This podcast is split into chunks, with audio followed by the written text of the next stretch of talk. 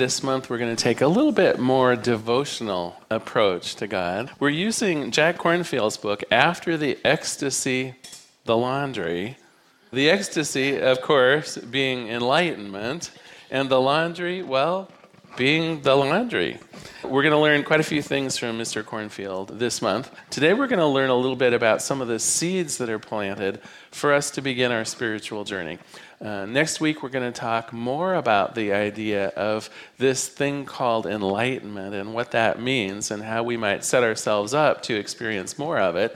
The week after that, we get the laundry. the week after that, we talk about how we become spiritual and in the physical world at the same time? How do we experience our enlightenment, our moments of Satori, right in place, right in the jobs that we have, right in the crazy families that we live in, and, and so on? And, and then the, the last week, we're going to talk more about this idea then of taking our own wisdom, our own spiritualness out into the world uh, as a benefit to the planet. But today, I, I do want to start out with this idea of even what is enlightenment and how do we begin making our spiritual journey. And I think I'm going to start with a Russian ascended master talk.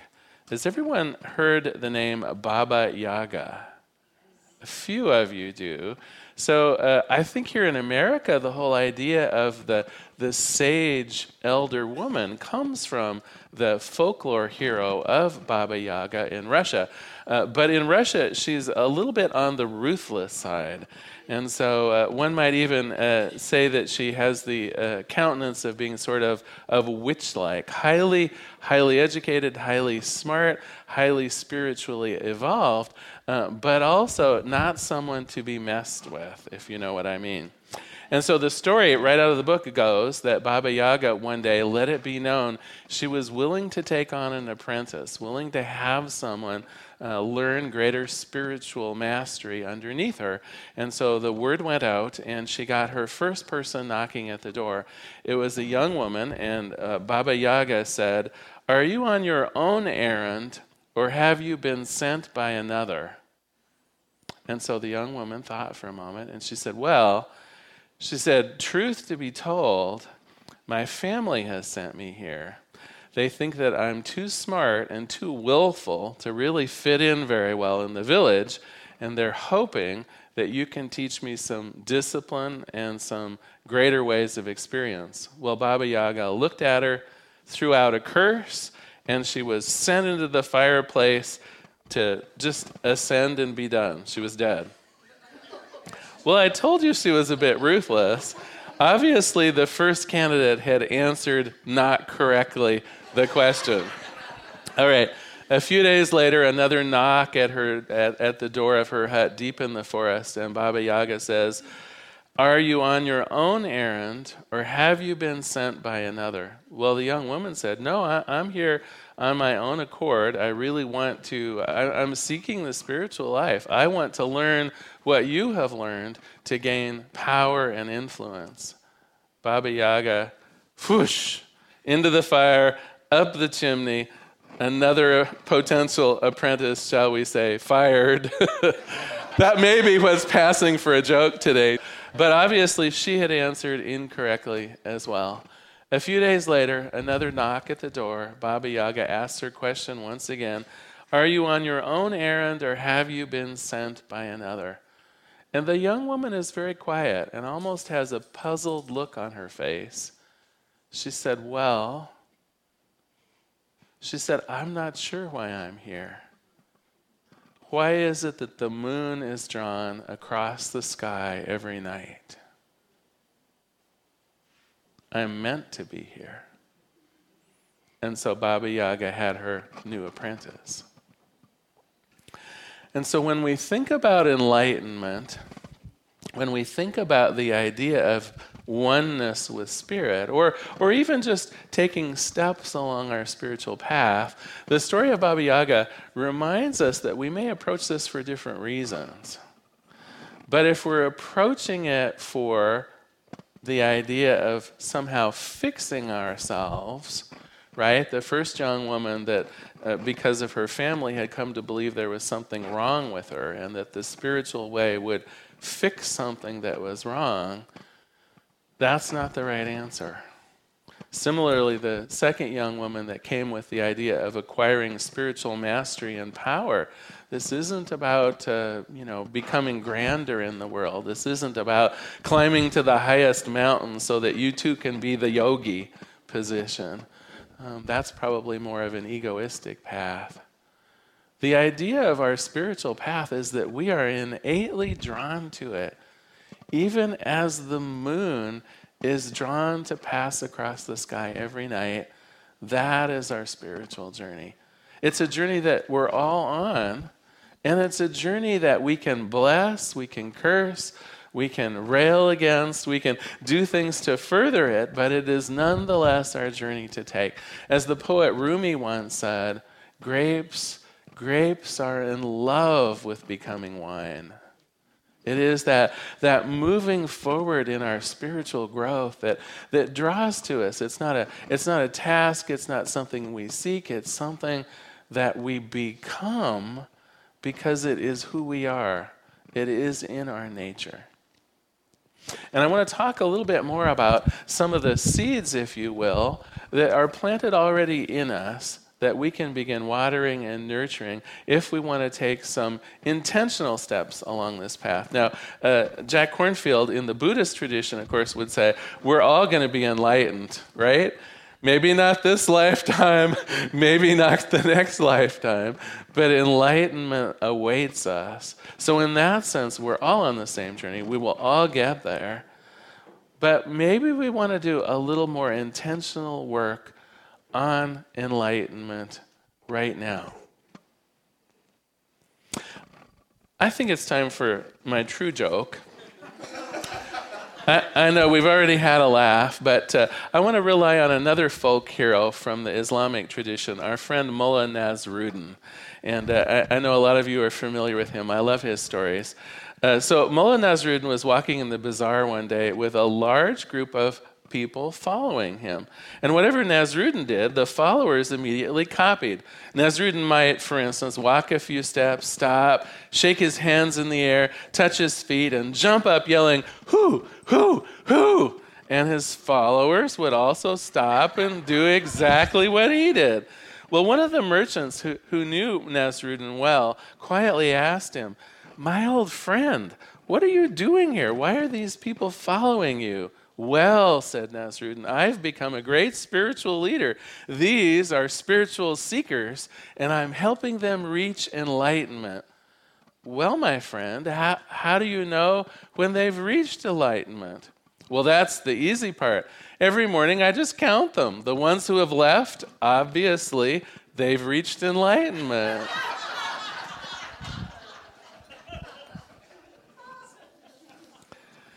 So, what is this thing called enlightenment? You know, I think we have this picture similarly to uh, to Tilmal Nasruddin that it's something that just happens to us and then we are forever changed and forever different. And, and I think that's uh, kind of played up by the idea of thinking as, uh, as people who have experienced enlightenment, you know, being in a cave in the, the Himalayas or something, that, that, you know, you've, once you've become enlightened, you basically kind of transcend the human existence and, and just live in bliss all the time.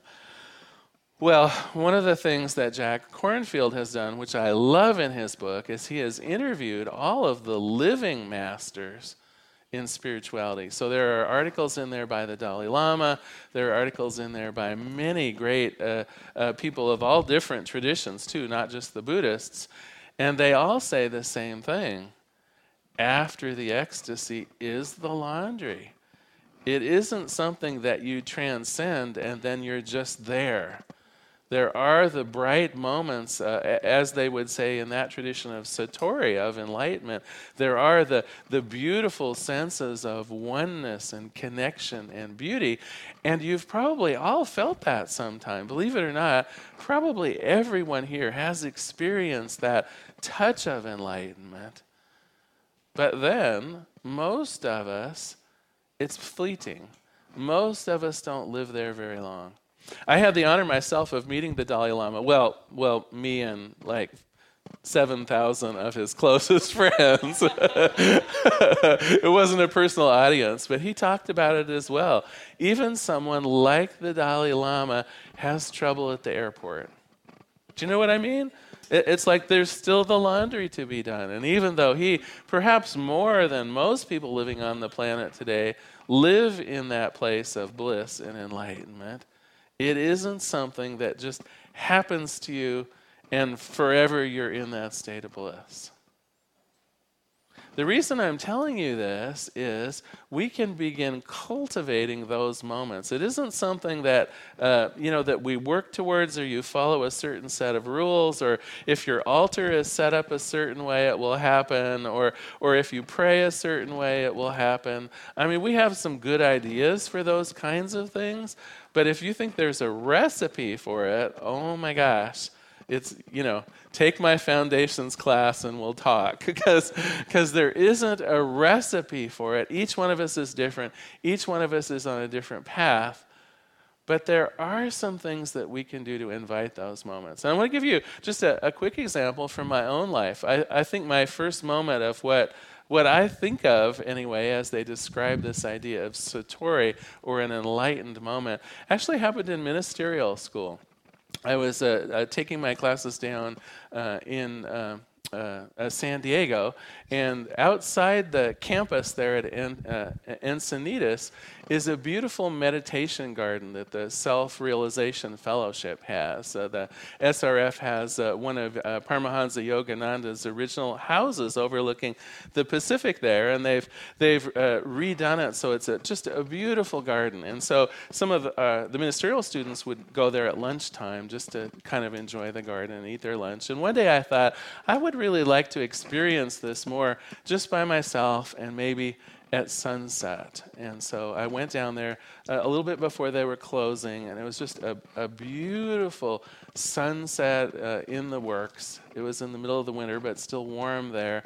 Beautiful sunset. So I'm walking through the garden, and it's, it's truly enchanting. I mean, they have probably 25 gardeners keeping this space look pristine and beautiful with flowers and but it wasn't then. And so I get to a bench and I sit and I'm looking out at just the magnificence of the Pacific Ocean and the, the cliff and the sand below. There's still surfers out in the twilight. Uh, uh, you could not imagine, I mean, it was picture postcard kind of thing. But it wasn't then. And so I sat in meditation for about half an hour and really contemplated just the beauty of the place and the peace I was feeling. And it wasn't then. I had my moment of Satori in the car driving back to the motel. And I have to tell you, I long for moments like that. It was like everyone on the freeway belonged to me. The car was part of me. There was no separation between me and the, the beautiful sunset going on. There was no separation in any sense. I mean, I, I would hate to say I even felt connected to something because that implies that there are two separate things that need to be connected. You know what I mean? It was it was I and God was everything in that moment. And it was beautiful. And as I drove, I wept a little bit because I knew that it wouldn't last, but I knew it was always available. And so this is enlightenment. It, it happens in small little stretches as we go throughout our lives. And we can set some things up to ensure that it happens more frequently. So, one of the things that uh, uh, Jack Kornfield does is he talks about the Buddha's uh, path to enlightenment. And I wanted to share just a little bit of it with you today. So, uh, in the life story of the Buddha, as Prince Siddhartha, the Buddha to be was deliberately protected from the problems of the world by his father. He was sequestered in beautiful palaces during his early years. Finally, the young prince insisted on going out to see the real world. As he rode through his kingdom with the charioteer Channa, he saw four sights which stunned him deeply and moved him along his path towards enlightenment. First, the Buddha saw a very old person, tottering, bent over, and frail. Next, he saw a man who was grievously ill, being cared for by his friends and family. And finally, uh, on a back street, he actually saw a dead body awaiting burial. Each time he asked his charioteer, To whom do these things happen? Each time, Channa replied, Why, to everyone, my lord. These sights are called the heavenly messengers for just as they awakened the Buddha, so they remind us all to seek liberation, to seek a spiritual freedom in this life.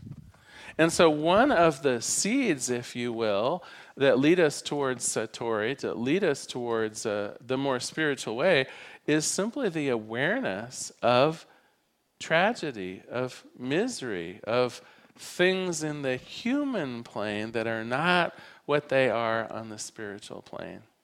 Now you might ask, well, how does this work? Uh, uh, do, is it a process of feeling sorry for people then that leads us to a greater awareness and a greater spiritual connection? No, it isn't the idea at all of feeling sorry for people. We're, as the, the charioteer mentioned, we're all in this same boat. We're all going to experience those things.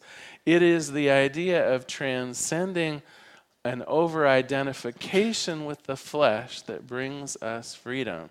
So that we can feel that sense of freedom even when we're not feeling well. We can have that sense of freedom even knowing that we're going to pass on, even knowing that the human form is going to make its transition. So, that is one of the seeds that the Buddhists, of course, hold dear to them the idea of transcending suffering through a greater awareness of our spiritual purity, a greater awareness of our spiritual wholeness, recognizing that in spirit we will live forever, and not to worry so much about what's going on in the world. So we do the laundry, but we don't worry about it. We're here to experience the physical life. We enjoy it as best we can, and we don't worry about it because it is not the definition of who we are. We are more than that. We are embodied spirit, but foremost, we are spirit.